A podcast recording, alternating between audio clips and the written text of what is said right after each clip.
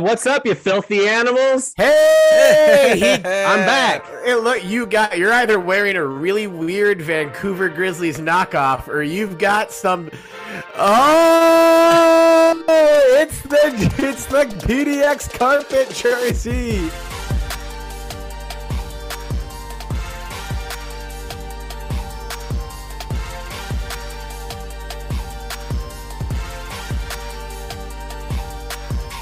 That hasn't been released yet, and I'm not totally sure it's It's an real. actual jersey. How did you find that? Uh, on it, well, JP, you sent me uh, actually down not a rabbit hole, but you got me into it. It was the same sort of thing that you bought your Crabtree jersey. From. Oh your, man, your, card, your cardboard tr- Crabtree jersey. that thing was like a team, team like official, dude. It was. Yeah. it had a neckline that was only good if you were wearing shoulder pads. You also had to break into the Corvallis U.S. Postal Service office to get it before a 49ers preseason game against the Vikings so you can wear it when we watched it together.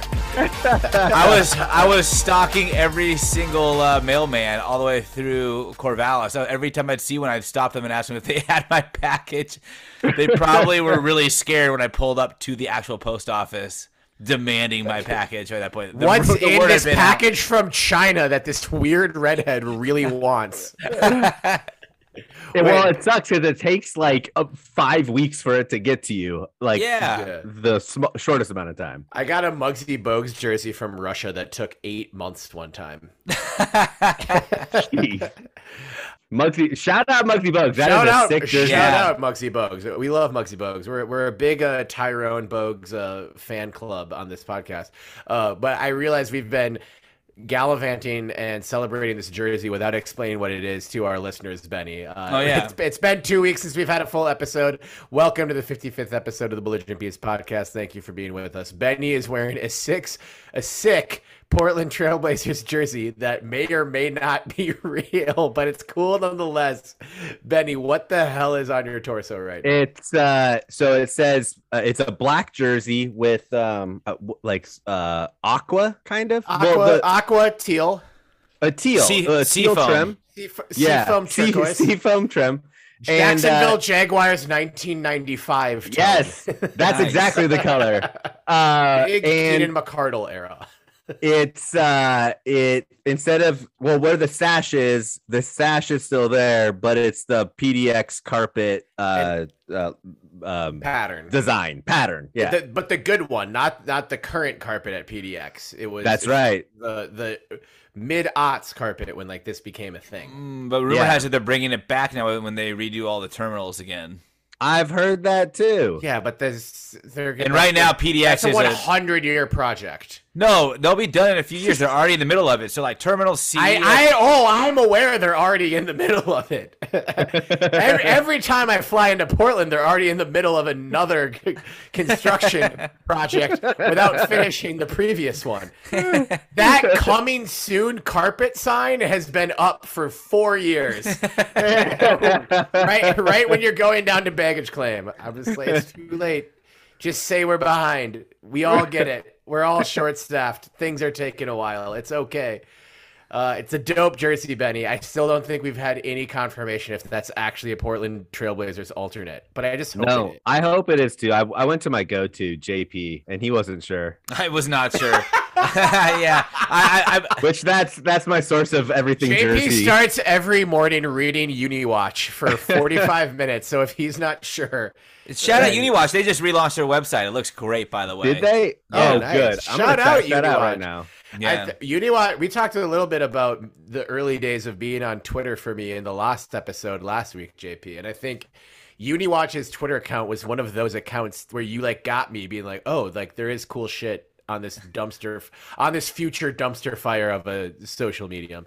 it uh, wasn't when Funky Paul Molina made it on Sports Nation, tweeting at them. yeah oh Lot- man lot- that, those were the of- lots uh, those were the moments. days when we were like twitter's twitter's gonna be so cool you can interact with people that that are famous From all over the world, you can have debates with people with different backgrounds and come to understandings and shit, and that's exactly how it's gonna work. oh man That's not Uh, how you guys use Twitter. I I use Twitter to um, chat on Spaces about if Oregon State's going to go to the Mountain West or not, while uh, following Jonathan Smith just tweeting "damn right," check mark emoji, beaver emoji through through the fucking storm. Every, I laugh every time I see that tweet from him, and it looks like the 2023 Oregon State recruiting class. We're gonna get more into this later, but is shaping up to be kind of a banger. So I'm a big fan of how Jonathan Smith is handling this. But yes, it's hard to be anywhere on Twitter right now without find, encountering college football realignment and doom and gloom for Oregon State, Washington State. But I digress. Yeah, fuck that. It's mid July. I think we're staying together. The, path, Seattle that is. Mariners, Benjamin Weehage's favorite baseball team, haven't lost a baseball game in 11 and a half years.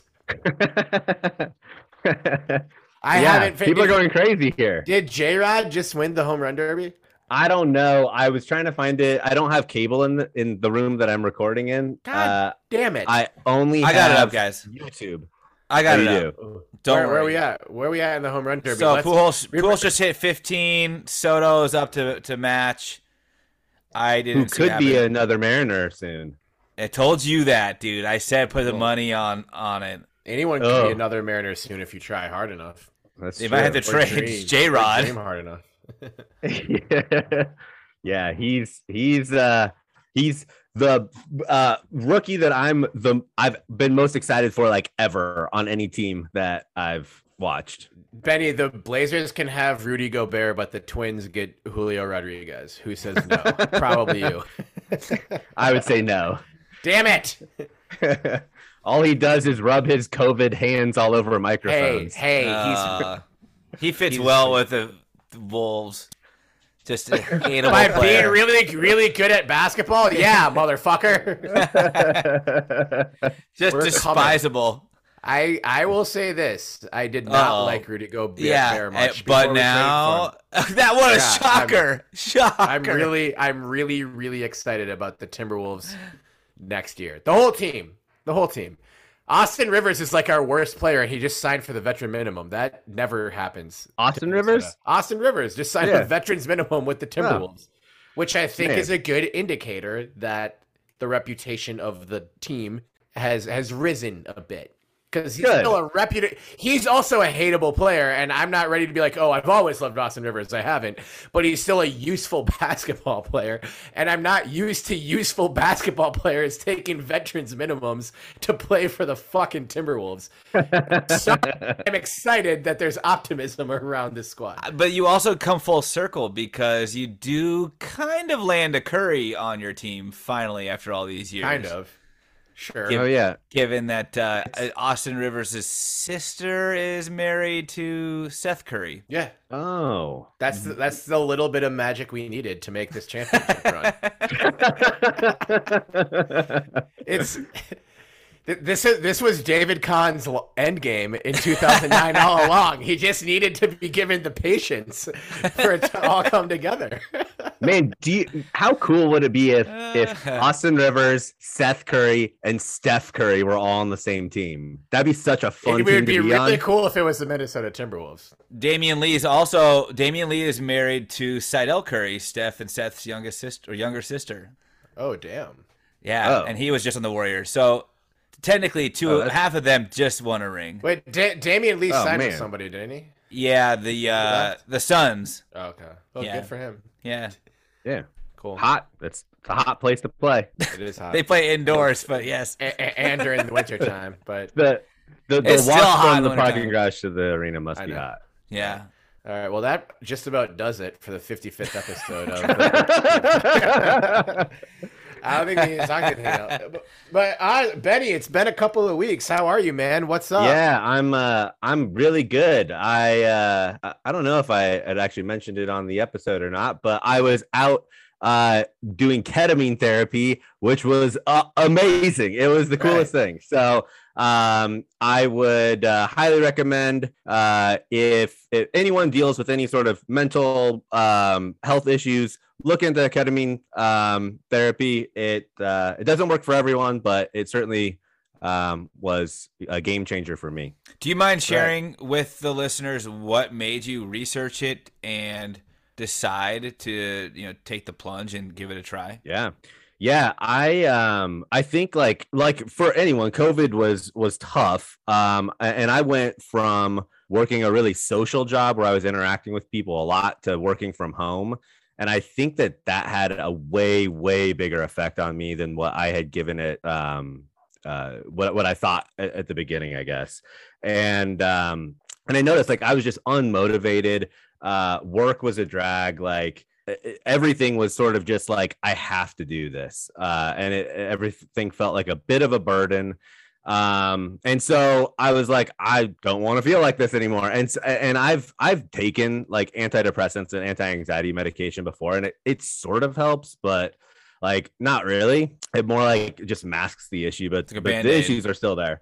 Yeah. Right, right. And um, and so I, I, was on YouTube and like randomly came across this video. Uh, and I had heard about psychedelics being used in um for, for mental health.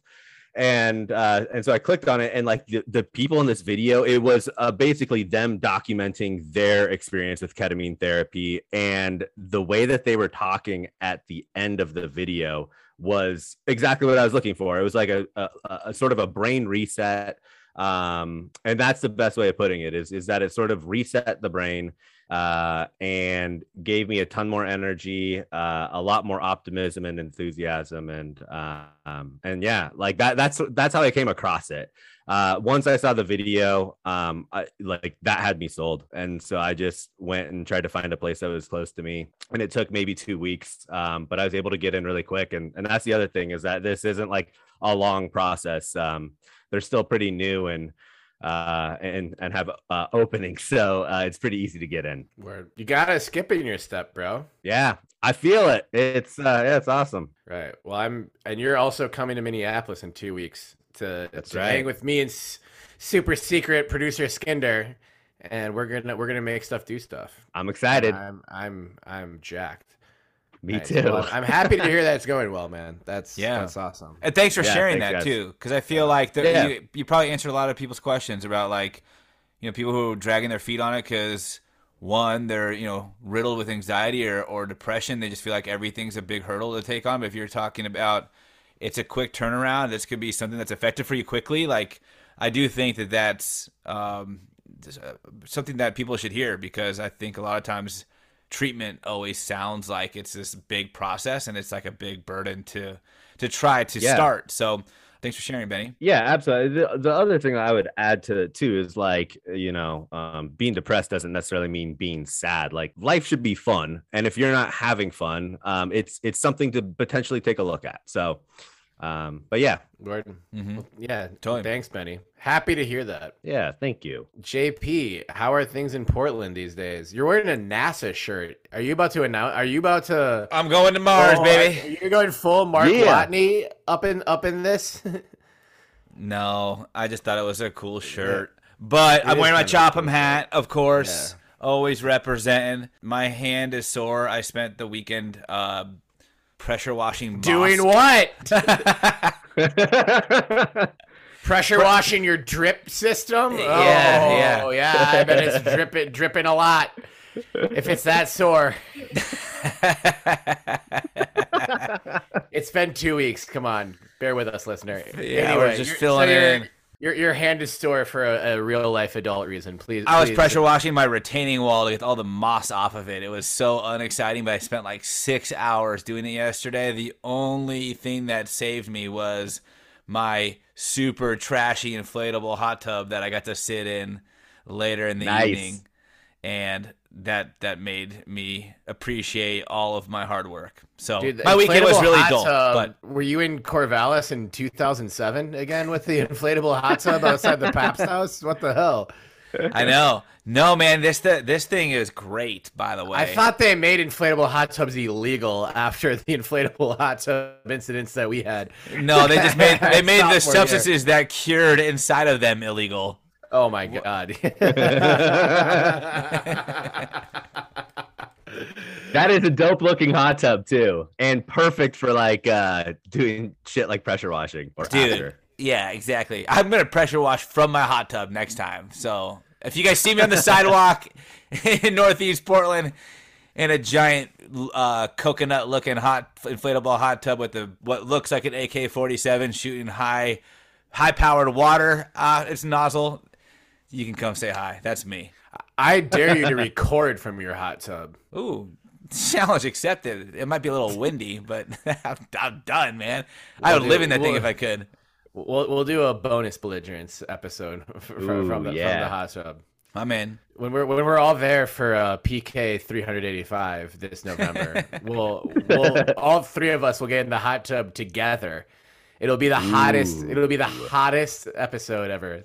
The, The hot, hot guy, boys tub. the hot guy tub, as it's been called. Uh, in, No. in this, in this circle before. Yes, Not with me. yes, you are. No. I'm, yes, but I was not in that tub. Oh yeah, y- yeah. You weren't invited because you were a dick to one person allegedly. And who was there instead of me? Oh! Your your mortal enemy, but also a potential listener of this podcast. So we, we can't name him. Yeah, no names. But would you know. hilarious. I d- of know. course I know. Yeah. Shout out to if you're listening. That's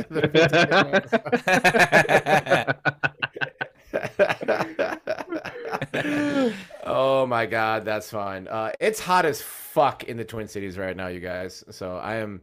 I can't say what I'm drinking yet. We haven't gotten to the the most listened to, most popular segment of the show. But No. that's why I'm rocking my Gary Payton Beavs jersey. yeah. I turned my AC off right as we started recording. Me uh, too. for, for for audio's sake, and it's yeah, it's gonna hit 97 tomorrow, and I don't want to be complaining to the people in the Pacific Northwest because I know you guys had just rain, rain, rain, rain, rain, rain, rain, and then it was like boom, 110 degrees. We've had a very nice summer up until this week, but also I am my, my Irish blood is uh overheating right now. so um I'm I'm I'm rocking I'm rocking the the glove the glove jersey um that also from probably the same com- company as the other fake jerseys we've been talking about. Probably made in the same warehouse. Yeah, it probably probably. I remember. I think I ordered this like junior year, whatever, for twenty bucks, and it was the same thing. Like two and a half months later, it showed up, and some of the stitching is wrong, but it's good enough. I told you guys about uh, our friend who bought his girlfriend. Her last name uh, was NFL players, and it was that he bought the jersey, an NFL jersey for her, and from China, the same spot that I recommended, and Benny's been using, and Terry obviously used. And when he got the gift, it came like a day in time before like her birthday or something.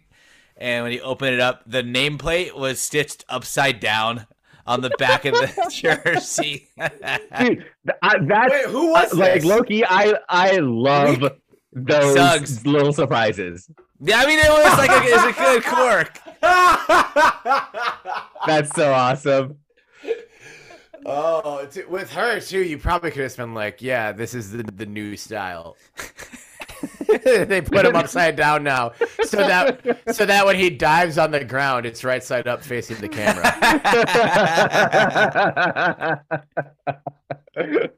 oh man, that's like Yeah. when I ordered a Bryce Harper jersey. That was the You uh, would the- order a Bryce was- Harper jersey. I, I ordered the Bryce Harper Phillies maroon pullover, and they gave me a pinstripe Nola jersey.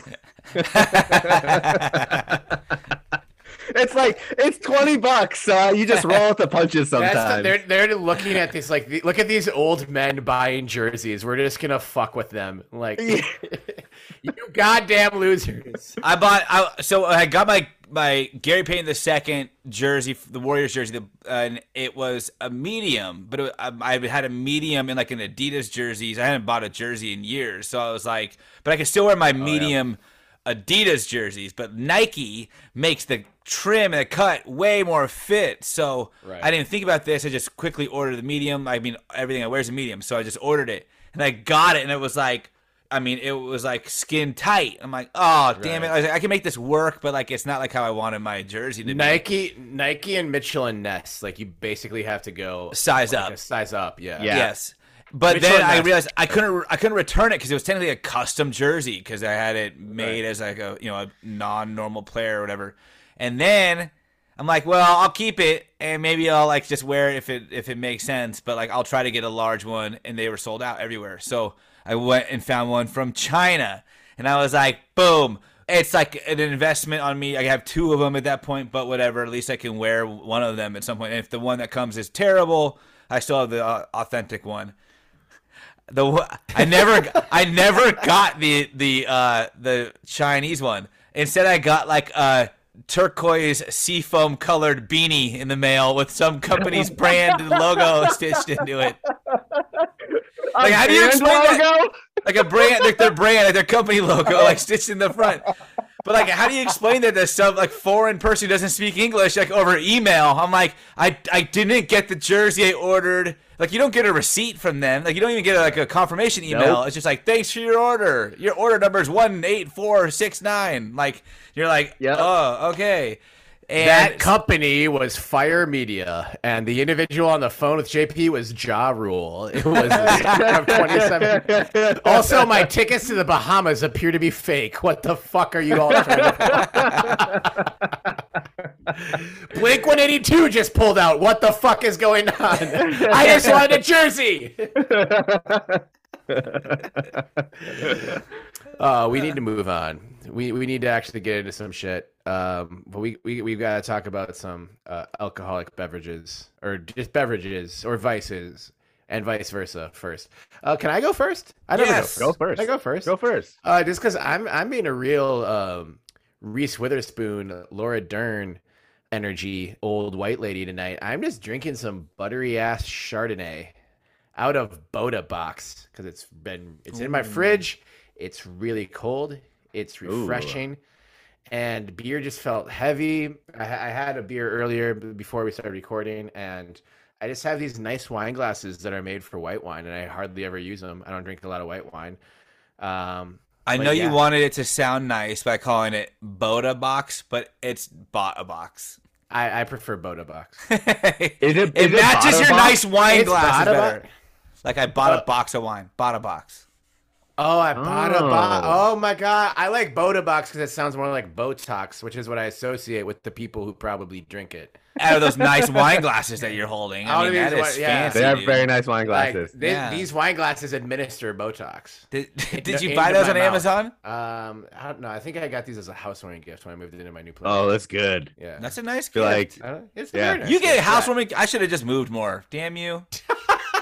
Yeah, mo- the cost of moving is at least a thousand to two thousand dollars, but you know, get getting getting into eighty dollars. get a good wine set. Yeah, get, get nice wine Yeah, glass. set, worth for it. sure. You got married. You had a registry with like a thousand things on it. I was just talking to a friend the other day about a, their registry for their baby registry, and I was like, "You definitely need to put on there like a PS5, a 65 inch TV. Be like, I, I'm gonna need this when I'm staying up late with the baby, helping the mom sleep, and I have to stay awake to feed them. Like somebody, somebody can you pull that off. You might as well do it. You might as well do it. Word of advice: If you have a registry, and put put the most irrelevant but Put fun- desirable fun things on there. Yeah. Yeah. PS5 Super is always soakers and relevant. stuff. Super- iPods. yeah, that too. Nintendo 64 shows what technology that get With Star 20 Fox- games. Star- you said 20 games. What? I don't know if anyone's gonna know what that is. I, if you Beaver fam, if you don't get that comedic reference, then I, I there's nothing else we can do for you. I'm sorry. You said 20 games. Going, going hit, hit, hitting every drive-through across the whole country, getting six nuggets, eating three, throwing other three away, and not giving a fuck because we got money like that.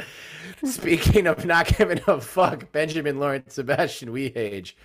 Uh, have you just like rubbed THC butter in your hair on on, on top of the ketamine? Is that the Right. new hair gel? Yeah, and drinking- uh, and I took an edible, and I have the perfect drink to complement an The, edible. per- the perfect drink to compliment an edible. Ooh, Yeah. I want to see this. It's a Baja Blast! Blast! It's a Baja Blast. Is that the perfect drink to compliment an edible? It's so good. I- it and, feels like contrasting because it's so much energy in there. Well, that's I when like you feel that, you feel perfectly balanced. Yeah, Okay, there it's like go, I haven't yeah. had anything. to the yin to his yang. That's right. Have either of you guys had the hard Mountain Dew or the hard Baja Blast yet? No, do they sell that at the Taco Bell Cantina? I don't I don't know if they still at Taco Bell Cantina, but I've I've heard it's like been released, like it's in select liquor stores that there's like Mountain Dew has it's like hard seltzer, but the No. the Mountain Dew version of that. And I think there's also there's like four flavors. There's regular Mountain Dew, probably Diet Dew, Code Red, and Baja Blast with alcohol in it. Dude, And that's a a hard nope. That no, I feel like if I was an alcoholic beverage, that would be me because I, I fucking love Mountain Dew. I do too. I have have had to stop drinking it. I I, I can't remember the last time I had a Mountain Dew, but Mm, I was one of those weird people. Like so many people. Well, you, you're drinking one right now. yeah, it was just a second ago. I understand that Mountain Dew should taste gross to me, but it's fucking delicious. Yeah, it's um no natural flavors, that's for sure, but it does taste yeah, it's so Dew, good. baby. I also love And it- Surge. Do you remember Surge? Oh, I used Oh, to yeah. love Surge. Yeah. Their commercials were the best. Yeah, but I also found when remember when Surge came back, Benny, we were Mhm. freshmen. Surge came Surge back came for back. like Surge- yeah. three months. It wasn't very long. Yeah, But I used to be able to buy it at EBGB's at West Dining Hall. that's right. Of all right. places you would find it. It was like they had the Yeah, they- smallest little soda section, and right there, Surge. Right. Yeah. Oh man. Uh, so Chardonnay, courtesy of uh, Botox for me. Uh, Baja Blast, uh, courtesy of West Hall Dining for for Benny today. JP, uh, do you have an adult beverage that's not an embarrassment? Yes, I have. I I have a Tropic Heat from Is it a Tropic Bear in Heat? no. Ooh. Oh God, here we go. Uh, it's it's fr- it's from our friends at McMenamins. Yay! Nice. Beaver Actual Oregon alumni. State grads, Benny. There we go. That's Actual right. Oregon State grads. Yeah. Not fake Oregon State grads. This is Tropic Heat. It is a uh, kettle sour. It has guava puree, which you don't really get much guava with this. Uh, but there's also coconut, which I'm tasting quite a bit, and then the uh, the the kicker here is there's habanero, Benny, which I know you're Oh. you're a big fan of. I So- love habanero. This You- is Do you love habanero or do you love the idea of habanero? I I love loving habanero, but I I I mean it's We've it's been at shit. wings places multiple times, one of which you got you had to call poison control.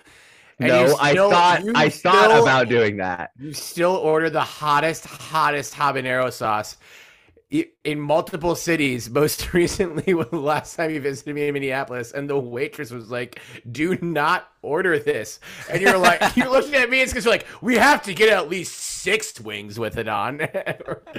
no, we have to get no wings with it on. It's a Oh, man. ruiner. Was that before the Wu Tang show? It was before the Wu Tang show, and Yeah. I talked you into just getting a side cup of it, and you dipped a wing barely into it and took the tiniest bite, and you're like, "Yeah, that would have been really bad." well,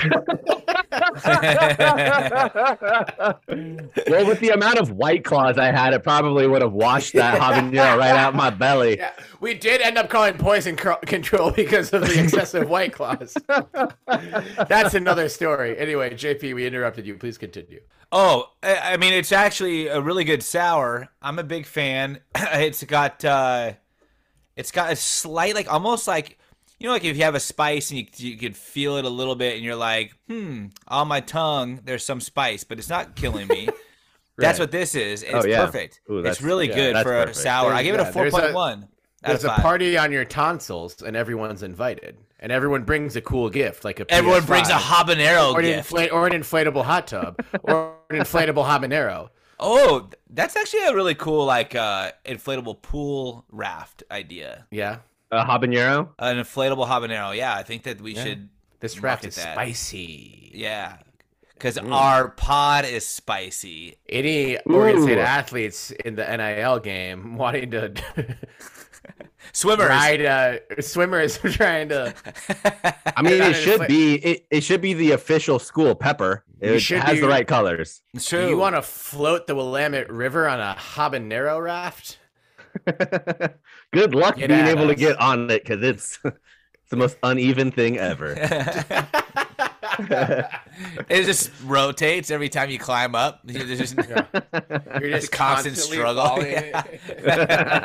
like Mark Wahlberg in The Perfect Storm trying to come up. We're getting way too hypothetical here. We Way too on. hype. We we do need uh we do need to move on. Uh, well, let's move into um, the bullet points. And before we go any further, we want to uh, just offer our condolences to uh, uh, Spencer Webb and the entire University of Oregon community, the the athletics community, and the entire campus community, and Duck fans everywhere. Um, I know we we put out a statement on Twitter, but this is the first time we've gathered together virtually to record an episode. Just in unspeakable tragedy, life lost way too early, and uh, you know we w- don't want to uh, you know have it be anything where it's just like oh like let's forget about the rivalry whatever. It's uh, someone lost their life like way too early than they should have, and we get on this pod and we just want to talk um talk shit and have fun but sometimes you know we have to address these things that are anything but that so we were devastated to receive that news and um our our thoughts and vibes are with uh, Spencer, his his his friends and, and family, and um, all all the members of the uh, University of Oregon community affected by this uh, untimely passing. It's just just the worst fucking news that you can can ever get. Yeah, one thing I want to point out, I don't, I didn't see this anywhere, and I don't really think that this was actually an issue, but this definitely makes you realize that before Spencer was a duck, he was a high school kid, and he was just like every mm-hmm. other high school kid in America, and I mean, you know, he actually had a really tough upbringing and like overcame a lot, and not just like while he was like persevering through like a lot of personal and familial issues like he won over pretty much everybody that he talked to. And so like it's been very evident afterwards with like hearing from reporters from like the sacramento area where he's from uh, people who knew him in high school that he was just like a guy who cared a lot about other people. And you you want to put that in in your mind when you're thinking about like what kind of life was lost. And you know it's it's like Terry said like I don't think anybody is saying like well rivalry aside this is I'm, I'm making like an exception because somebody passed away yeah. but I do think that this is a good reminder that uh, uh, everybody is still like human, and, and before you associate with anything, you're just like everybody else. So, like, yeah, I mean, it, it's it's really tragic. It's really sad. Um, condolences to literally anyone who, who knew knew Spencer. Um, we did not, but uh, it's still impacting us quite a bit. Just knowing that somebody who's so young like passed away and um, had a, a, the rest of their life ahead of them. So it's Yeah. it's it's very tragic. Yeah, I just I keep thinking about um, you know, his family, specifically his parents, and I think any death of a child is is really difficult. But when you add the potential and promise that he had, and the fact that it was so sudden, um, I mean, it, he's there one second and he's not the next. That um, that has to be, uh, you know, the only word that comes to mind is devastating, and I think that's a vast understatement. So. Um, but yeah, reiterate what you guys said. This is uh, bigger than sports, as are some things, um, and it's it's a good reminder to uh, cherish cherish what we have. Right. Yeah. It's one of, the, one of those things that can happen to happen to anyone, but I still just can't imagine the grief. So, Yeah, uh, yeah, again, thoughts and vibes to to Spencer's family and everyone who knew him, and uh, everyone who's hurting right now. Um, on uh, much less important shit, we we do need to uh, uh, talk about. There is an upcoming college football season to talk about. There are there are ridiculous, greedy, dumbass moves being made in the uh, business of college football at large that we uh, need to need to talk about and, and, and speculate on. And it's it seems like there's a new uh, proposal every day. Uh, I hate you thinking of this word. You, you'd think the word alliance would just be 86th from college sports, Jesus, given how no it works. kidding. But it just it keeps popping up. Like, what if what if this these conferences formed an alliance? What if these conferences did that? I, I don't know, but it, it does seem like um, there's a lot happening. Uh, Pac-12, Big 12 having talks that appear to have stalled. Uh, there's some Pac-12, ACC either merging or just cross-conference things happening that appear to have stalled. But also, I think the most uh, exciting thing, and you guys can jump in on on whatever the two of you think is more important here.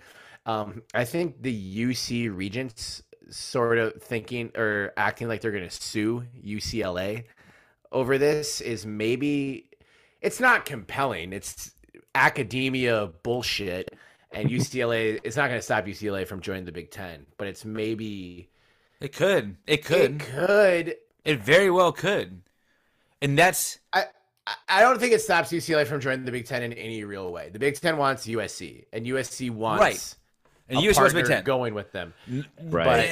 But, So I don't know if that makes. But what if what if this all gets But hold on? But what if all the turmoil starts to spread uh, spread out because of the the anything that's going on with with any court proceedings, etc. That UCLA is so tied and down with everything that the Big Big Ten's like this this is this sucks, and you know guess who comes knocking? Notre Dame, who's like, hey, we tried to sell ourselves for seventy five million annual, no one's buying us. We'll join. Now the Big Ten's got USC and Notre Dame. What's Yeah. UCLA worth it to them in the middle of all this Right. court chaos? So it is big. This is this is big.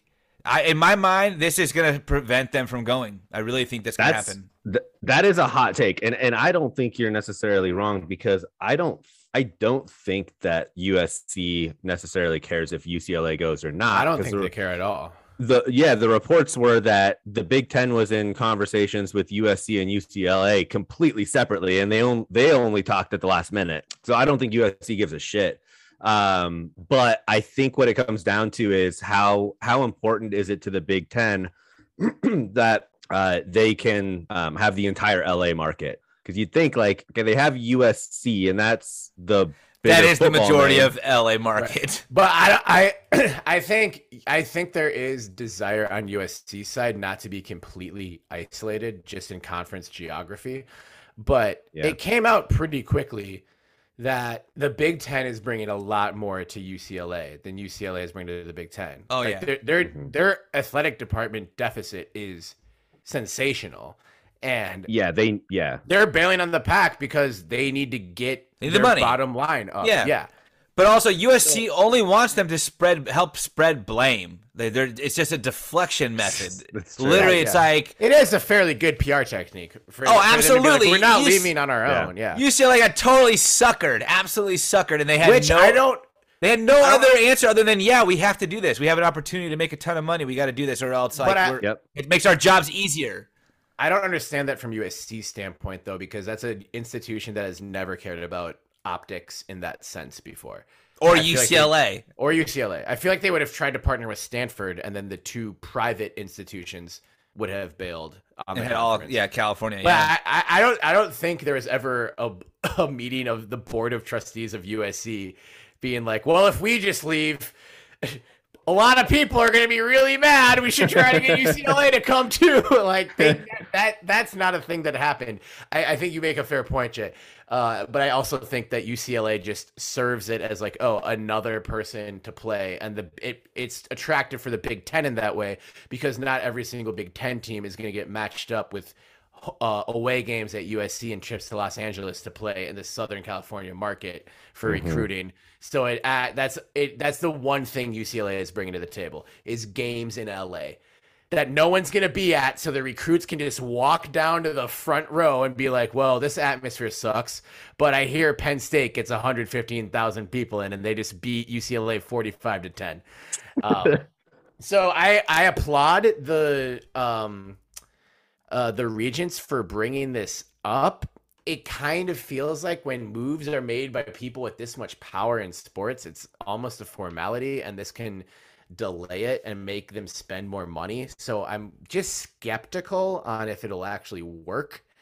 But here's why could. yeah because here It but here's could. why i think i agree with you 100% like this feels like a like a far-fetched attempt except for one key thing here and i think it is that the fact that california governor gavin newsom is on the board of regents and I think he eh, like is the chairman or something, but he took it very personally that they were completely undermined with this process and left in the dark and not even told until it had gone public. Oh, he- he's on the board of UCLA, No, no, all or, of or UC uh. University the of whole California university, system. so- yeah. Got it. so Which so that that is just- illegal. That is illegal for them to do that. it does not look good for him either because he looks like he was totally undermined as a political figure. Right. and a Right. guy who has presidential aspirations is not going to let some UCLA take him down for being a, like a guy who has no clout in his own UC system. It is not going to Yeah. happen. And that's why I think he is going to go full bore railing on these dudes in the court system and it's going to not I could allow I could them to make the move. Go, I could see him going scorched earth on it. So I think it ultimately comes down to how bad does USC want UCLA to be in the Big Ten, or how bad? No, does how about the Big Ten want UCLA? Or, or how bad does Fox want the LA market? I think that's what Yeah. it really comes Well, down to. yeah. we're saying the they'll- same they'll thing. Get the, they'll get the LA market with US. So, but so we just mentioned three institutions with a lot of money and a lot of power. They're not going to get Stanford. Stanford's too small. Stanford's a third of the size of Northwestern. There's No. no way they're bringing Stanford in. There's no way. I th- I think they could Hmm. bring Stanford in by the time this is all. Oh, well, it's not going to ever be over. But if we really move to a state where it's two power conferences and the Big Ten and the SEC each have 26 teams each, I could see Stanford in the Big Ten, uh, just from an academic standpoint. But that's not the that's not important right now. Right. I, I eh, yeah, and and again, this would be going down a rabbit hole, so I'll just make my comment. I think if it came down to Stanford and Oregon or Stanford and Washington, Stanford would actually have the better resume to get in. I think they take Washington though because Washington's got a bigger school. They've got still great academics. And I mean, Stan- Stanford. Have you been to a game at Stanford? It's no better than Right. UCLA when it But comes what's to what's a Stan what's ball. Stanford's endowment? I haven't looked this up. well, Because I th- bi- billion. I mean, they're they're crazy Right. numbers. Like they've got crazy numbers. Right. So the the Big Ten wouldn't get Stanford to add like another like raucous fan base, but it's one of the best institutions on the planet, quote unquote. Yeah. Uh, and that's yeah, they have, which their, is they have their own problems. which but is yeah. why when people, of course they do, but you know the Big Ten doesn't give a shit about that. Um, and also, I do think there's a there is a future. I, I think Northwestern's protected in the Big Ten because of those academics, and this is a this is rabbit hole as fuck. But if we think we won't see a era where the Big Ten is booting schools like Rutgers and Maryland, which was a botched acquisition anyway. Yeah. But even schools like Minnesota and, and Yep. Nebraska, and just like schools that aren't necessarily like punching. Uh, It's to that weight relegation. I mean, it's In terms relegation of- in college sports. Not even in terms of quality on on field product. I I think Oregon State could do the full Weehage this year that we'll see on the prediction episode. Go 15 and 0, 42 to 14. I don't know how much that matters for Yeah. like I, I know I, I think Dashiell made a good point that was like if like this is like the stakes raised a little bit for Oregon State to be good this year. But one year is not going to change anything. Even winning Nope. one national, let's just pretend we win the national championship this year, and I don't think any of us are really predicting that. Sorry if that's a bummer. Um, I, I'm Wrong. certainly not. Bet, Betty, Betty might.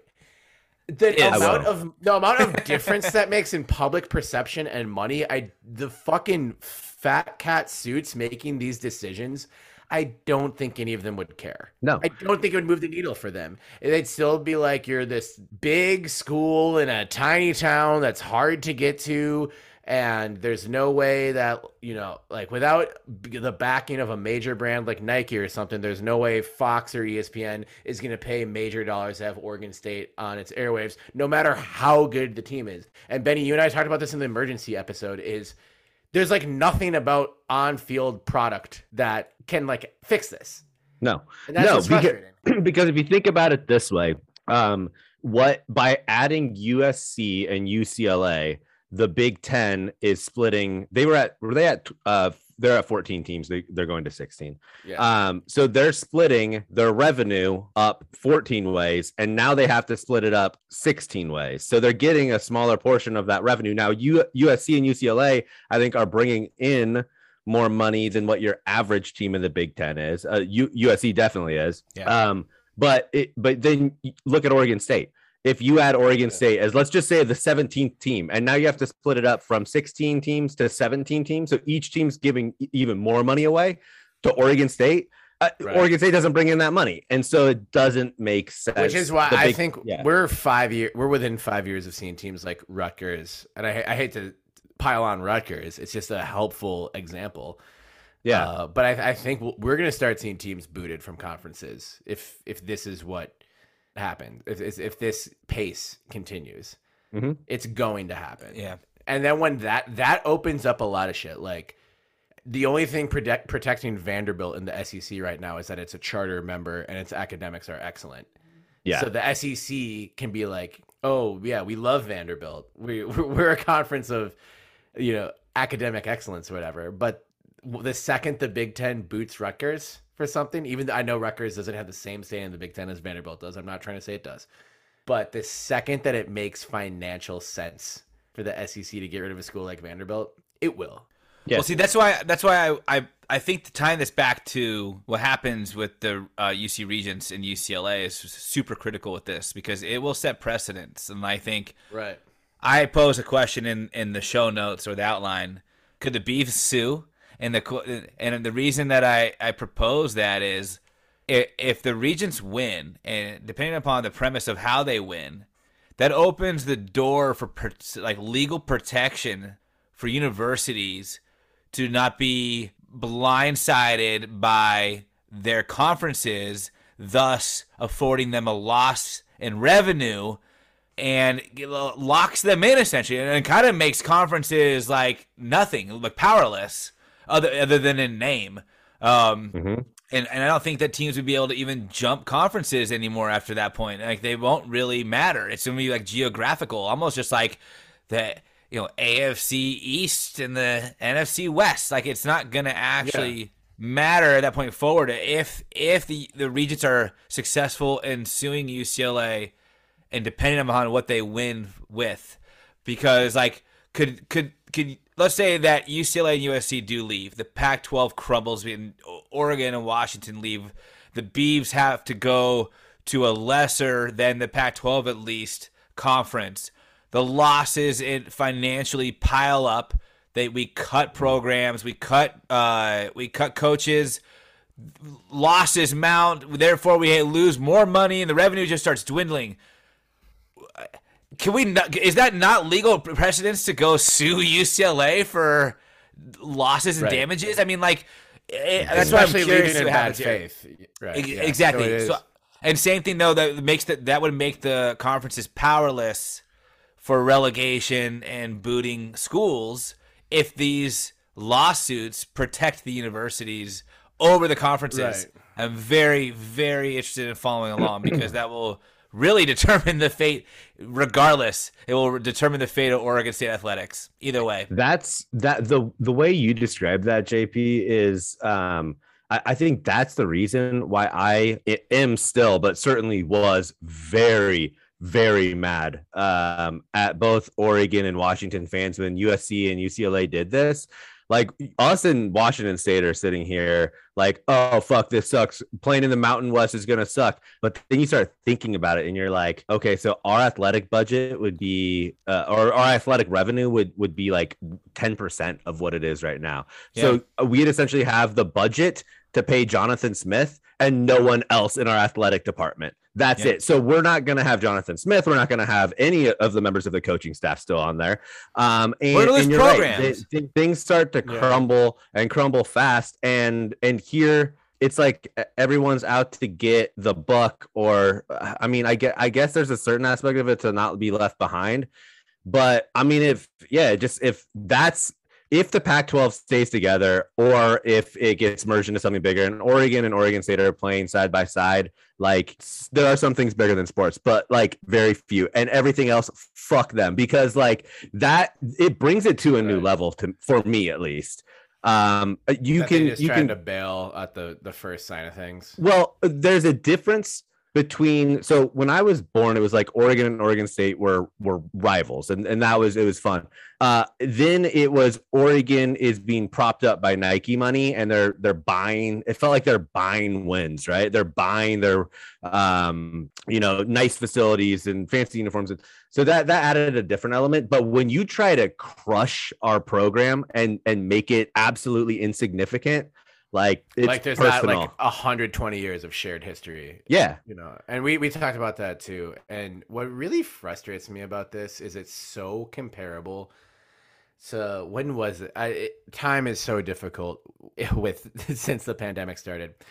Uh, but jp i think you probably know enough about this. Benny you for sure do. But when uefa tried to just collapse every recognized professional soccer league in Europe just to form the Super League. Yeah. That was like Barca, Real Madrid, Manchester City, Man United, Paris Saint Germain, and like all these other leagues they just don't participate in anymore. And even Mhm. the fans of all of those teams were like, fuck this. Yeah. Hell no. It was like there is so much more united fandom against the corporate greed. And I get that this is apples to oranges here. But Mm, kind of. it Kinda it- not. It, it, it kind of isn't. It kind of isn't. But like Yeah. UEFA try is making a shitload of money, and they tried to ruin top flight soccer to make a little bit more, and the fans said hell no. Yeah. And here, corporate greed is ruining college football. And the fans of every college football team, even the ones that will benefit, are saying, well, what about us? And it's just really frustrating that that is the baseline. Because if Mhm. everyone was like, wait a minute, we see what's happening and fuck this, thi- Mhm. this, wouldn't be happening. And it's a perfect quote. We've talked about The Simpsons on this podcast a lot. And it just reminds me of one great interaction between Homer and Montgomery Burns when Homer says, But Mr. Burns, you're the richest guy I know. And Montgomery Burns says, Yes, Homer, but I'd trade it all for just a little bit more. And you do not want to be C. Montgomery Burns if you Yeah. watch The Simpsons. They just need to watch the fucking Simpsons. They need to watch Rush Hour 2. Green is not the way you're to burn in hell, motherfuckers. The example that you gave, uh, the reason I said why I think it is When apples to apples in a certain degree. big European soccer and you look worse, you're on Yeah. the wrong side of all of this. but the fans the so for for the listeners that that don't know what happened essentially like each country has their league and and certain uh, there are certain teams in each one of those leagues that prop up the team. So if you've heard of bayern munich before that's a big club over in germany. And there's other smaller clubs in germany that rely on bayern munich for their success and, and their stability and uh, being able to financially support themselves.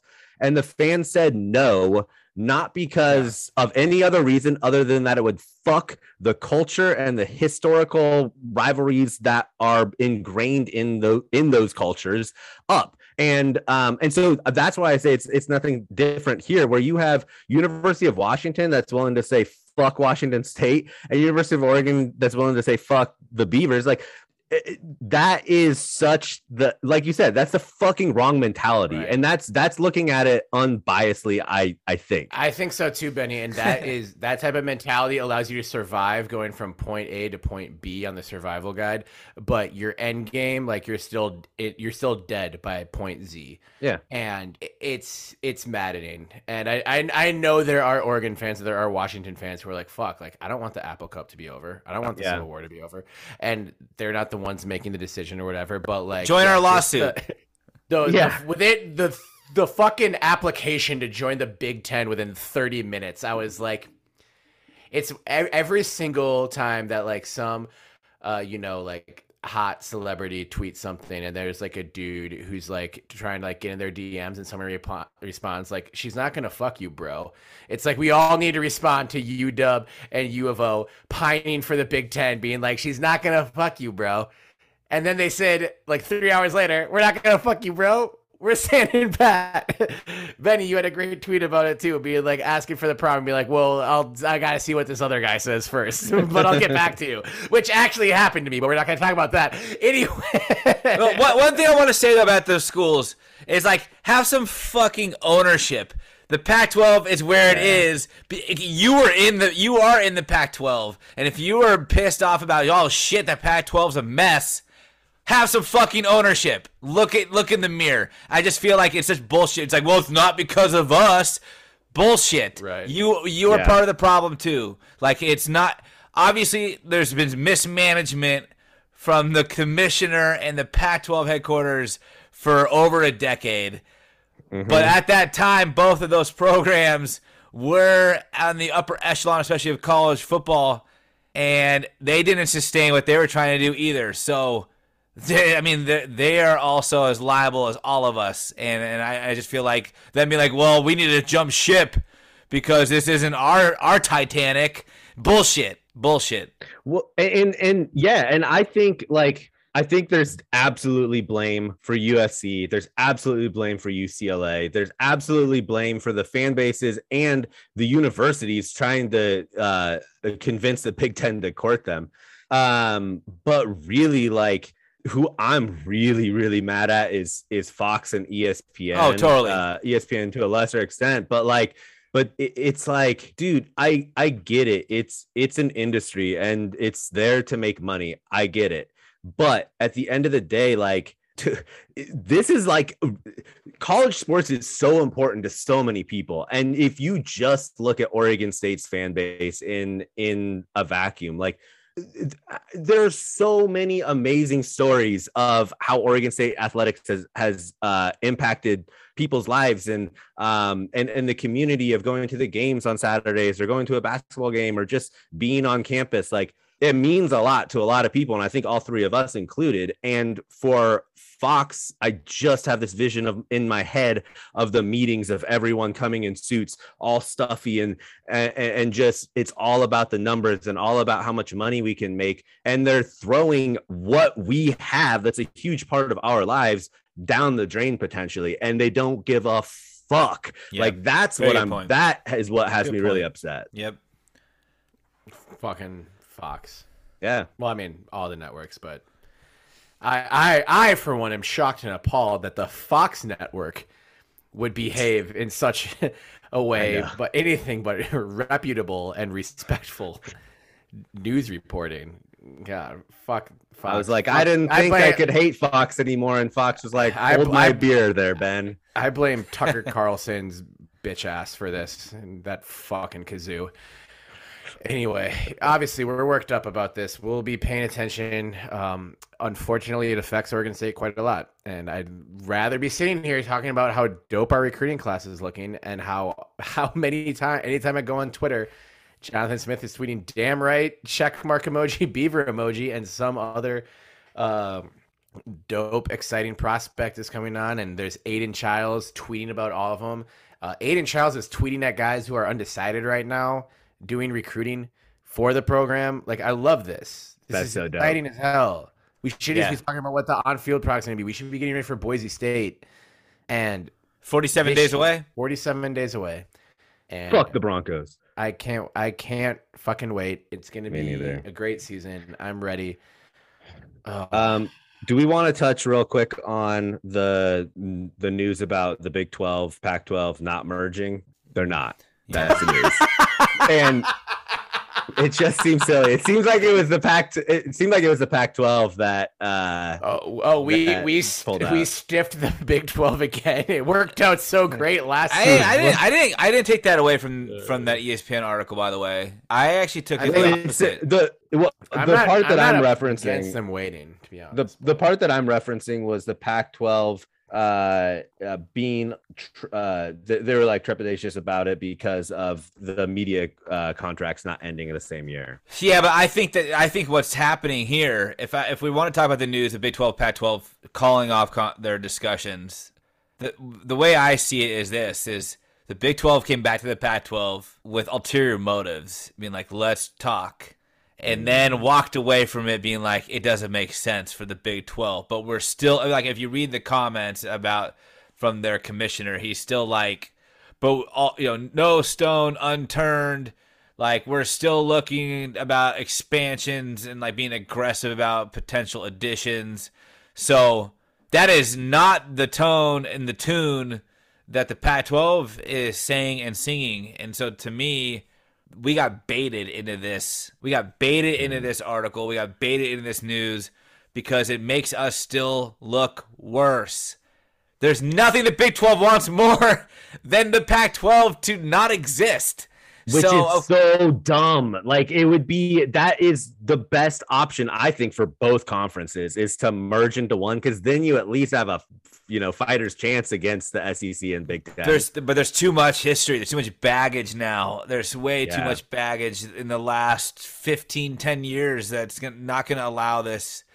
Will not allow Well, I- any merger to ever happen. That's a solid point. I was I, I was listening to a, uh, a a podcast that was um they You like covered listen the, the, to Ba- another Baylor Bears. podcast other than belligerent. I actually I watched it. I watched it on YouTube. Okay, good. As long as you're not listening to anything else. no, we, Mm-mm. we listen to Uh, every college sports podcast out there. To be honest, that's how much research we do. and they so it was they're covering Baylor uh and they were saying remember when uh the Pac-12 was trying to get uh Texas and whatever those four schools are. Oklahoma, Texas, Oklahoma. Oklahoma. Yeah, yeah, yeah, and and how they were like no, uh, they were saying no to certain schools. Cer- uh, Baylor being one of them, saying that they didn't want um, a religious school in there. And these Baylor guys brought that up, and they're like, "We don't forget that." Like, and neither do the board, uh, or does the board of, of Baylor. They don't forget that shit either. So when the Pac-12 comes knocking and crawling over to us to join our conference, we won't forget. And so I think there's a lot of that sentiment as well. Yeah. Oh yeah, hundred percent. I mean, Yeah. that's why there, there's too much history. There's no way that any of these universities from the, the Big 12 are going to want to be like, well, now we'll come pander to the Pac 12 since they're wounded and need us. Like, no, it's not going to happen. It's not going to happen. Yeah. The, the Big 12 Pac 12 alliance merging, whatever, never happening. Will never happen. The ACC Pac 12 is interesting, but that's still only going to be like a game, and that's it. Yeah. It's not going to change anything. It is literally to sell ESPN and be like, well, we'll have a very enticing championship game, cross a cross conference championship game for you guys to to pick up and pay us, you know, X millions for it. Uh, That shit doesn't protect anyone. it doesn't protect anyone. Alliance is not going to protect anybody. What's going to protect the Pac-12 is leaning into the Pac-12 and doing exactly what I said last episode about leaning into betting and leaning into streaming, Uh, and expand your audience and take some revenue on what people are already doing, which is sports betting. But I don't. This whole this whole thing is a charade. The the Big 12 ESPN article is a charade, and it's all just to make the Pac-12 look worse. It was a hit piece. I don't know where you go from here because there's two things at play and both need each other to happen in order to be successful. And that is uh, you need to get schools to stay and commit to the Pac 12, and you need to get a lucrative media contract. And I feel like you're not going to get a lucrative media contract unless you have presidents that's, that somehow convince the networks that they're guaranteeing that they'll that their school will be in the Pac 12. And they're not going to do that if they don't have like they're going to be looking until there's a media contract in play. Yeah, chicken or the egg. Yeah. So y'all Yeah, remember uh, Jake Taylor in Major League? I guess Yes. there's only one thing left to do then. And Roger Dorn goes, "What's that? Win the whole fucking thing." Yeah. But we just said that And won't matter. Wesley Snipes stand up slowly. and then well, yeah, we'll be like, Wesley Snipes stands up slowly, JP, and says, "Yeah." And then Dennis Haysbert, as Pedro Cerrano goes, "Yes," and slaps his hands. And it won't matter in the grand scheme of things, but we'll still have that one trophy. And that's all. We will be the all that- last Pac-12 that's all, champions That's all that ever. there's left to do. That's all that there's left to do. Win the not Pac-12, the national championship. Oh, sure. I I might- but we'll I also might- be the last Pac-12 champions. I might now predict a 15 and 0 Oregon State national championship on the uh, on the prediction show.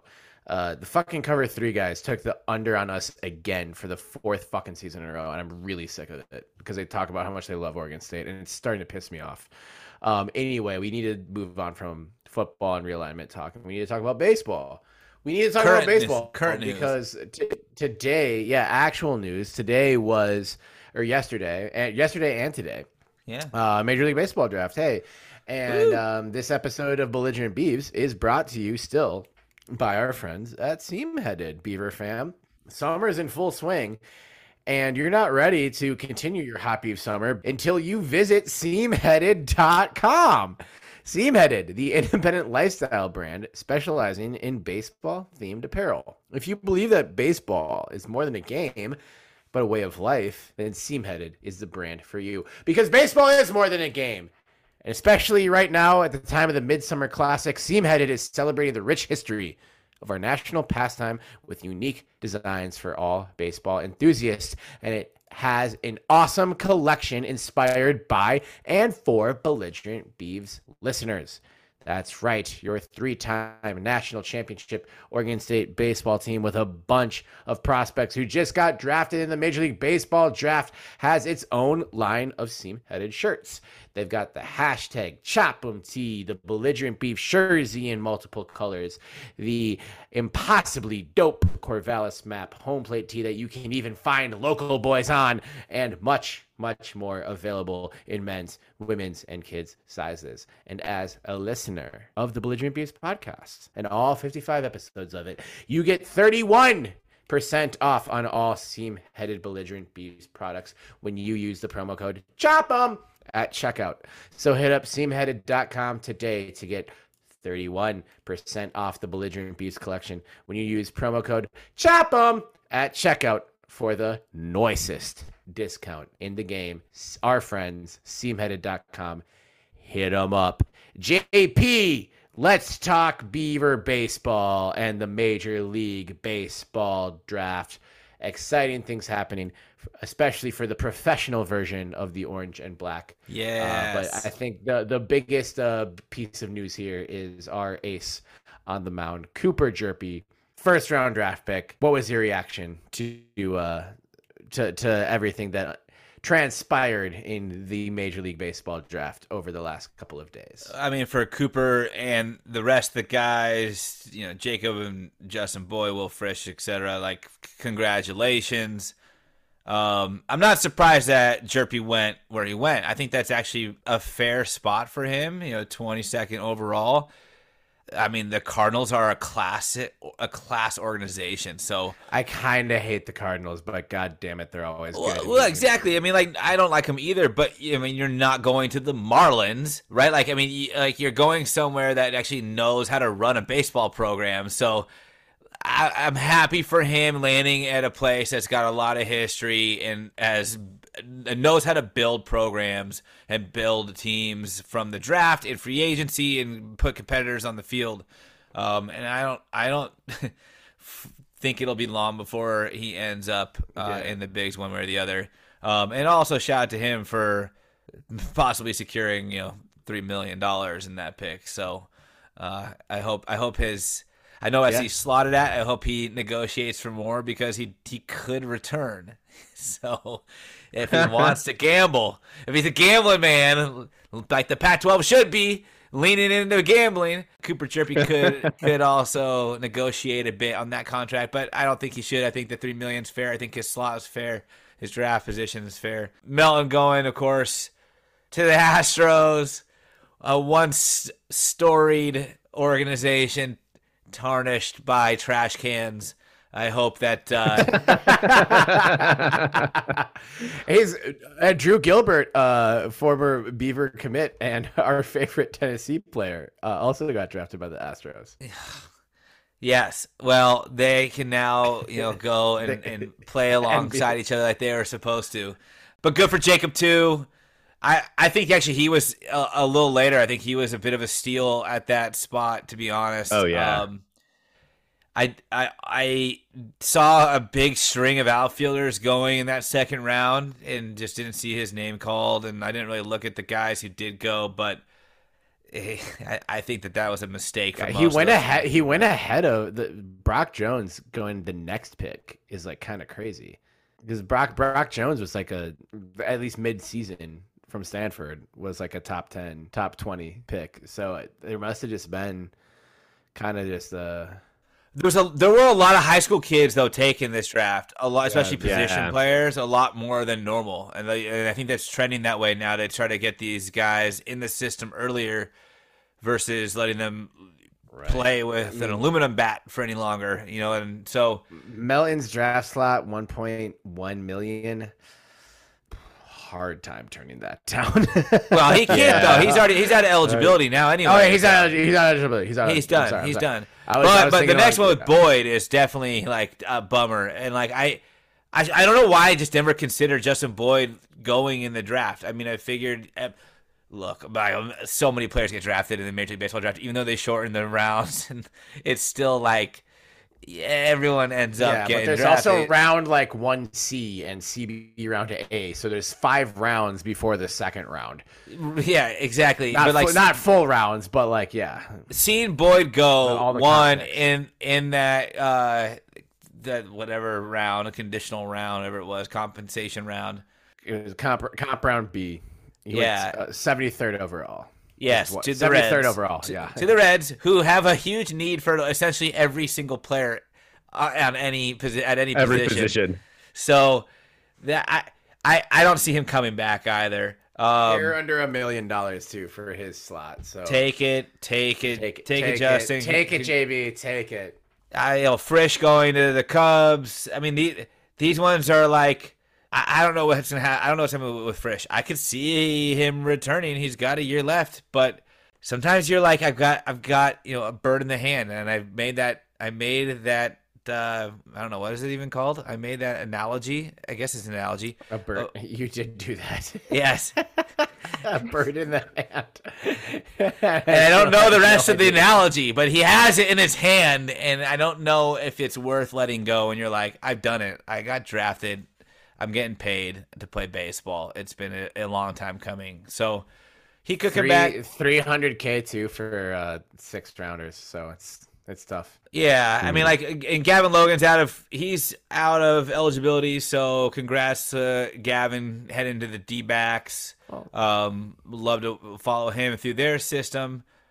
And Wade Meckler to the Giants. I just love it. I absolutely love it. And I think, I think Andre posted uh, on uh, Twitter early in the season about is Wade Meckler going to be a future Oakland A's fan favorite because he just kind of had that like you know gritty baseball style that he, he just like play with hustle and just like, did everything really really well but nothing exceptionally and could just like essentially you know pack the box score the one thing that Andre doesn't remember is that the president of baseball operations for the Giants broke into the big leagues at, on the uh, management side of things with the Oakland A's under Billy Beane. So, Ooh. you know, that is uh, it makes sense that he would like a What? guy. Who is who is who is he in Moneyball?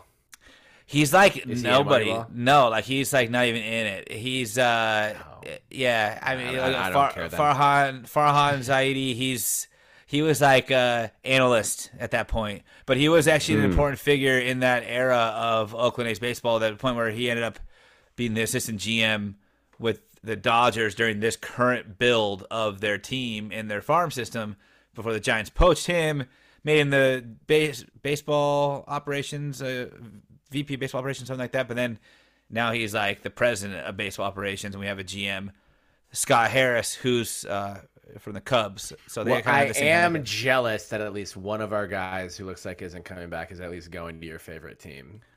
Yeah, but he's out of eligibility too, though.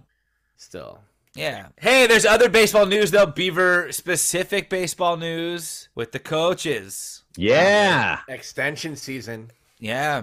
I What are your thoughts? What are your thoughts? I mean, that's It five seems years. like- five years is a lot. It's a it lot Seems for. like a lot through 2029. That just Yeah. I'm I'm cool with it, but I'm also just like, oh, that that seems like a national championship extension. Mm-hmm. We gave But- Tinkle less, and Tinkle made it to the Elite Eight. really? I'm, uh, uh, d- d- yes, really. I, I I fuck with Mitch, and I'm happy Mitch is the coach. but th- like th- it's 2022. These contracts go through 2029. Are we really saying that the next eight seasons? Well, we don't know the de- we don't know. baseball? Yeah, but we don't know the details of the the contract. details. We don't know the details. I'm just the way oh it the the way it was announced from the athletic department was like Mitch locked in through 2029. I'm not ready for that. That's longer than Benny's marriage. That's longer than you've been married. That's a big commitment. I'm like Mitch. If if there's some by divine miracle that Mitch Canham listens to this podcast, Mitch, I love you. I don't. I I want Mitch around. I feel like you can say I want Mitch around. I'm ready to let the next few years rock with Mitch. And then also say I'm not ready to commit through 2029, and you're it's still you're still an okay guy by saying that. You know, I don't think Harry just always scared of commitment here. Yeah, always scared of commitment. Can I be reasonable here? Even when we gave the extension to Tinkle, I was like, I mean, a lot of years on that thing.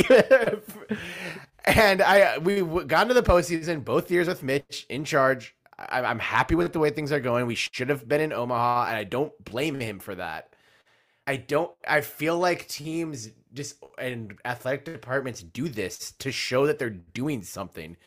I don't know that the extension was necessarily needed. He was already ex- his contract was through 2025 already. I don't know. Wasn't it? I, I, That's I like it. I like it. I like it. I actually like the extension for him. But here's why: I really still don't know who we would get. Uh, he he could just we, he we don't could need to talk about who we. We don't need to talk about who we would get. he would because I'm not crash and burn as I know, but I'm saying he could crash and burn as a coach, and I still think that he was our best option after the fiasco with I- Pat Casey retiring and and No, unexpectedly. I retiring. understand that. We don't need to talk about who else you can hire. But no, but here's what's different though. Here's what I think is here's what's I I've we need noticed to talk as- about the allocation. Uh, This is betting. This is no, betting that it's he's not. going to go to Omaha at least three times in the next six years, and that it's going to be a bargain. No, it's not because they've only extended Dorman and Gipson for two years. So eh, it- that- what they're saying is, we trust you with this program, that you will find the right coaches, that you will have the right They- talent. And I, I don't They know what else- already like, trusted him with the program, though. You don't need to extend it to the end of the decade when it's the beginning of the decade. That's the only thing I'm saying is I don't think this is necessary. I think this was a premature move. I, Terry. He's extended through 2025. Why does he have to get extended now? Because what I mean, who knows? Maybe somebody was like, dude, the minor leagues opened up this year for the first time in essentially two years. He was supposed to be a AAA manager for the Mariners. Who is to say that somebody wasn't calling again, being like, hey, I know you're at your dream job, but don't you want to manage in the big leagues? This is your stepping stone. We're going to bring you in for AAA, groom you to be a bench coach, groom you to be the manager. Like that. That is very feasible. And honestly, him signing the extension is probably less about, yeah, I want to I want the job security, but more about no, I'm staying loyal to the program. So I really do think it was a show of good faith from both sides for for Mitch specifically than it was I us just think being you like can do that with tacking on a year. I don't think you need to tack on. I don't think so. I think that this mm. That's- was like I think they probably went to him and The said the number of years they've tacked on has doubled the number of years he's managed so far. Sure, but don't you think it was them probably trying to catch a pulse of where he stood? Our Sure. our I know, think baseball program would be an I- absolute shambles if Mitch Canham left next year because he only had one year left on his contract and he was like, I got one year left. He wouldn't have had one year left. He was Next, I'm saying after ne- after next year. I'm just saying like just- let's just let's just say he's got one year left. I'm just whatever. Sure. If he left next year, like he could justify that in a way, being like, "Well, I had, only had a year Sure. left. I didn't leave them too early. I didn't like just sign it and bounce. I've almost fulfilled my contract more than most coaches get a chance to do. The- but I got my other dream job calling. Uh, this was a show of good faith from both sides. I like it. We haven't locked in the assistants. They've got two more I- years. That's a worthy. That is a worthy extension for how they how they've turned around this program and this team in the last two years. So I I'm not. think it's I'm not. univ- I don't have a problem with it. No, I- think it's a university trying to bet on Mitch and save money on an extension that would have Maybe. been more expensive after he wins the College World Series. That's a good point too. So I, I think that's part of it. But I, I also don't think it would have been looked any worse on the university to tack on a year or two to that deal. Four, it's a lot. We are going to be all of us. I'm the youngest of all of us. We will all be in our early 40s by the time this contract is over. Benny, you'll be in your mid 40s. Ah. That's just how time. Yikes. I'm not saying he doesn't deserve. I'm like, I think this is, and and I th- you do need to be pragmatic when you're Oregon State. We just talked about how our conference is fucking us over right now. I'm not against that at all. I think it's like, oh, this season went mostly well. Let's lock in Mitch forever.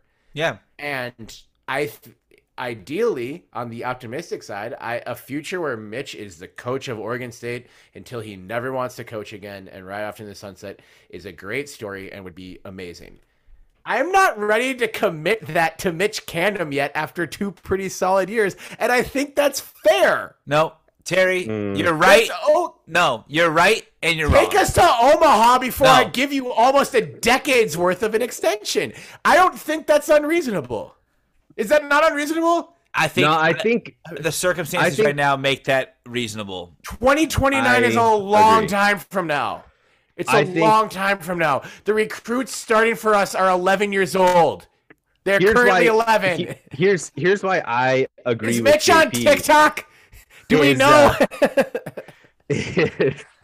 uh, We are. because you you had Technically are.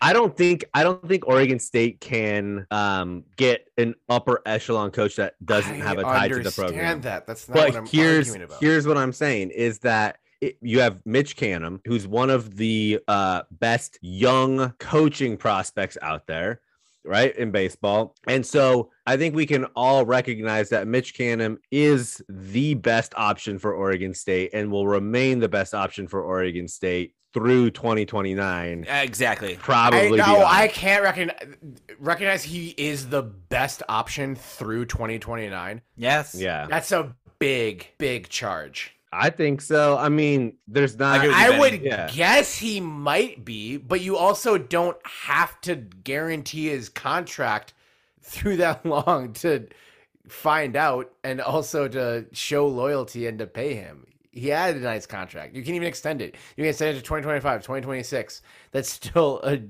gesture of loyalty. 2029 is a long time. I don't even know if I'd Thank- extend thank Jonathan God. Smith to 2029. Thank God it's a long time. I'm happy that he is under contract until then. Yeah, we have so many things to worry about as Beaver fans. This is not one of them now. yeah, Terry, stop being a wet blanket. God damn it.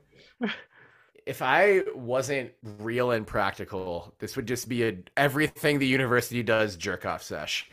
And I will not let that ever happen on this podcast. I like Mitch Canham a lot. I like Jonathan Smith a lot. But I like I, I think I like every but. No, I think yeah, but that seems like an overly aggressive play. This is like proposing on the third fucking date. I know Sometimes JP that works. did that and it worked out for you because Yes. you're a stalker fucking weirdo. yeah, and you what play you by different Oregon set of rules because you've been touched by an angel your whole fucking life. I don't think I, I I don't think we need to ex- add that many years to it. It it just seemed like a lot. We And I might be playing. Grand Canyon University in conference games. We have so many other problems Yes. that we need to Thank you, worry Benny. about right God, now. put it in perspective for this blind man in Minneapolis. No, I'm not gonna put it. I'm not gonna put it in perspective because USC and UCLA uh, are trying to ruin the conference, and Oregon and Washington are trying to bitch out. Jonathan Smith is tweeting, "Damn right!" Checkpoint emoji, beaver emoji through it all. I am going to stay undaunted and uninfluenced by whatever beaver bias, positive or negative, that exists. I don't think you need to extend someone through the next eight years because they almost made it to Omaha. I think guaranteeing them through t- the next three years is fair. Four years, Okay. definitely fair. Okay. Five years, even that. 2029, Benny is probably dead. Wow, I hope not. You know what? Hey, point, no way. Point made. Point It's made, a Terry. lot, and I would We've- appreciate some backup on this No. practicality one time No. in the entire almost two years, 55 episodes. By the time we have our 69th episode spectacular, Oh, I'd I can't wait for that one. To be like, hey, He's so yeah. nice. I feel I feel like like somewhere. I'm not trying to be Terry, negative. hold You guys No, are I making know, it I know. negative. No, I I tried know, to I very calmly say this was a lot of years, and you guys were I'm- like, I'm just- I'm fuck just you." saying. Who else? Is- I'm just saying. Tell me if this conversation has not happened before, where you've had a girlfriend that's like, "Hey, maybe you should think about asking the question." You're like, "I can commit till 2025, but 2029 is a really long time. Forever is a really, really long time." All of them. I can. I think you should always be asking yourself, can I commit this long and how long can I commit? I don't Mhm. think that is a detriment onto any person. Your time is valuable. I plan to be thriving in 2029 and I'm not even committing to this podcast through 2029. That's, Next you year, said if you, literally said we were going to do this until you die. You have I want- committed beyond I- then. So I unless you're dying in to do- 2028, I Or want until to I die, which apparently will I be. I want to do this until we die. If you, somehow Fox News like tried to reach out and then you guys added Tucker Carlson to the show, I would quit the goddamn show because fuck that guy. no, you wouldn't. Fox News You would. You would. You would I argue the whole time. You would argue with him the whole time. Don't pretend like you just be a quitter. You're not a quitter. No, You're I would quitter. drive to his house and I would fight him in front of his family. That's what Um, I would do. A live 'Cause podcast I'm- He would verbally abuse you as a Because in the form I'm of a an question. adult. All right, moving on. We've what? talked What about we we, we've talked about two coaches who are very active on Twitter. To one who went dead silent on Twitter. Who went dead silent on Twitter? Uh, Mr. Wayne Tinkle went dead silent on Twitter during the Yeah. Elite Eight run last year, and he is yet to tweet again. But we have some I, International I think, we, I think we found what our basketball team's missing. Just start tweeting, Wayne. Yeah. We do have some international news about an upcoming player, which I think we should cover quickly. But uh, Wayne, if you tweet tonight, I'll extend you till 2029. that's all it takes.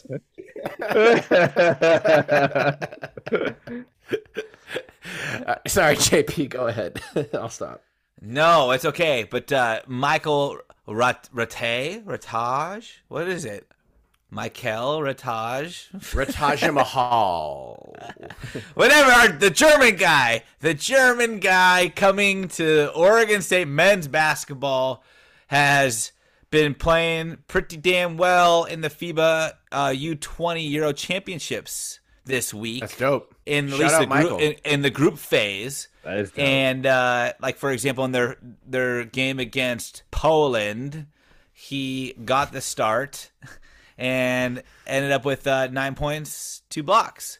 He also, I think, in the it was as the opener, he had like eleven points, six boards, two steals, and a block against Turkey, which I Filling think up that box score. but I think that resulted in a loss for Germany. Um, uh, there, shout out to Sam from the Painting Years because uh, in the Discord he did he did mention that they, as they is in the officials, called a touch foul on him, Michael Rataj Mahal and Mik- Michael Rate, whatever. However you say his last name, either way, they called a touch foul on him with less than a second left.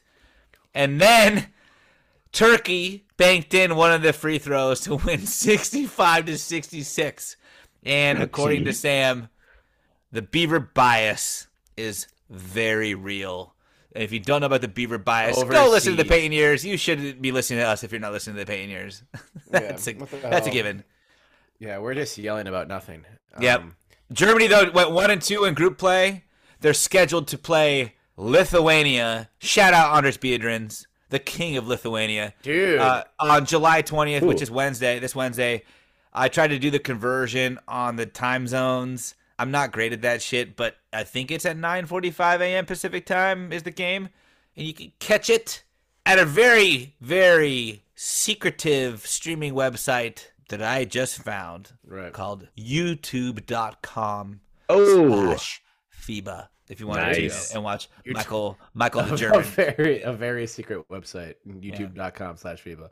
Yep. also shout out Arvydas Sabonis, Lithuania's own as well. Oh, dude, Yeah. I bet you him and Beans under Speedrins probably just look up look up. uh This is not really the part of the of the podcast where we look things up, but it kind of is.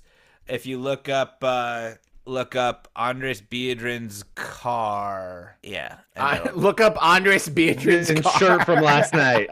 no, it, it'll Look uh, up DeShawn. Look up DeShawn Stevenson's shirt from last night. it's uh what happened? Who was um? No, they they had a really good player. He played with LeBron. It wasn't so. Darius Songaila was really good. Who is the um, I'll put in the chat. This is what the Andres Biedrin Arvydas photos. Sabonis was amazing. Why aren't their photos showing up anymore? Oh no, yeah, they're gone. They're off the internet. Think about think about the power Oh, that it is Andres possible. Holds over the Latvian media when he could scrub the internet of pictures of him presumably being pleasured in the back of a car. oh, I found it. ah, see, there you go. It doesn't look like he is. He definitely is. He definitely is. yeah. Oh, wasn't um? They had uh, Zydrunas Ilgauskas too on Lithuania. That's what I was trying to figure it out. There you go. What There you go. getting So, not not not not not doing anything with getting that in a car? Well, you know, while you guys were trying to figure out what Andres Peters was doing in a car, I was like, "Who is that guy? His name started with a Z. I was looking up. I was looking up something way more boring. Zydrunas Ilgauskas. Dude, but why can't I get that picture to load every time I click? great, great backdoor pass by Zydrunas Ilgauskas. Yeah. Well, a great front door game by Andris Biedrins in the back of the car. Oh man. Okay, that's a wrap. So much Let's do some fun shout-outs. They weren't amazing. Let's do some shout Hey, outs. JP, screw you. for us tonight. What? Uh, not me. Holy shit. Okay, I thought you wanted to, to, to do these. I'm no, so sorry. you. I know you said the Warriors were more fun back then. They were more fun when they weren't amazing to non-Warriors fans. Well, they're still. When it was fun. Andris Biedrins, I understand that they're fun. They were more fun to me when it was Andris Biedrins being a Baron front- Davis. being a front He did ho. Yeah, and upsetting number one seeds instead of being the number one seed. That's always more fun. You know this. Um. Anyway, um, shout outs. Women's soccer schedule announced. Opening of the season exactly one month from today at Paul Lorenz Field against Eastern Washington. What's it going to be, JP? What kind of uh? Is it going to be gonna- a box social? Is it going to be a party? Is it going to be? It's gonna uh, be a frenzy. What? A frenzy? It's Yeah. going to be a frenzy. A frenzy where? At Paul Lorenzi. At Paul Lorenzi.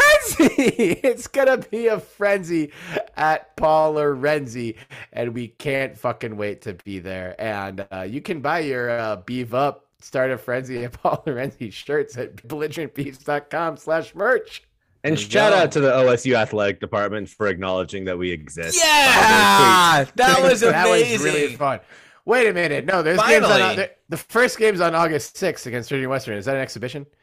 Yeah, I think there's exhibitions. And then okay, the, the August 6th and August 12th are exhibitions. August 18th it starts for real. Yes. That's the that is real not deal. indicated on OSUBeavers.com, but I won't shit on OSUBeavers.com after OSUBeavers.com acknowledged we existed. Start a frenzy at Paul Lorenzi. Shout out Coach Sinacola and the women's soccer team, uh, building off of an incredible season last year. And I can't wait. It's gonna be so fun to watch them. I can't wait either. Yeah, I'm I'm fucking excited. Lots of firepower coming back. It's uh, gonna be gonna be a great season. Uh, great fall across across a lot of uh, a lot of sports, not just football. Um, so that's just exciting. Uh, JP, why don't you handle our next shout out? Yeah, remember last last year about this time we talked about we memorialized Bud Ossie as a belligerent Beavs Hall of Famer, one of the I think original five, and uh, we talked about that he hosted that Memorial Scramble golf tournament every year, and it was a big proponent for the golf programs at Oregon State. Uh, that last year was the first year that the scramble will be held uh, without him in attendance, as or at least you know being on this earth. And so, just wanted to remind the listeners that the 51st annual Bud Aussie Memorial Scramble, now Memorial Scramble, is uh, August 29th. So it's coming up next month. It's at Tualatin Country Club. I think it's like $300 for the round. Um, so I don't know what the normal going rate is for Tualatin Country Club, but if you're trying to play in a nice club and you want to do it for a good cause and have some fun doing it, that seems pretty reasonable. Also, by the way, guys, I saw that you could sponsor a hole for that much money. Just, Ooh. uh, just putting it out there. So yeah, get out there, play some golf, show everyone why we're a golf school, and uh, do it in, in Bud's honor and Bud's memory. and drink Yeah. an 11 year old Bud Light to tie it all together. It just it tastes like a luscious pear. That when I say luscious. It Prickly. Tastes, it tastes like a Like an blank old pear. pear, Yeah. like a pear, a pear that was once luscious many moons ago. And also, 79 student athletes made the Pac 12 conferences spring academic honor roll.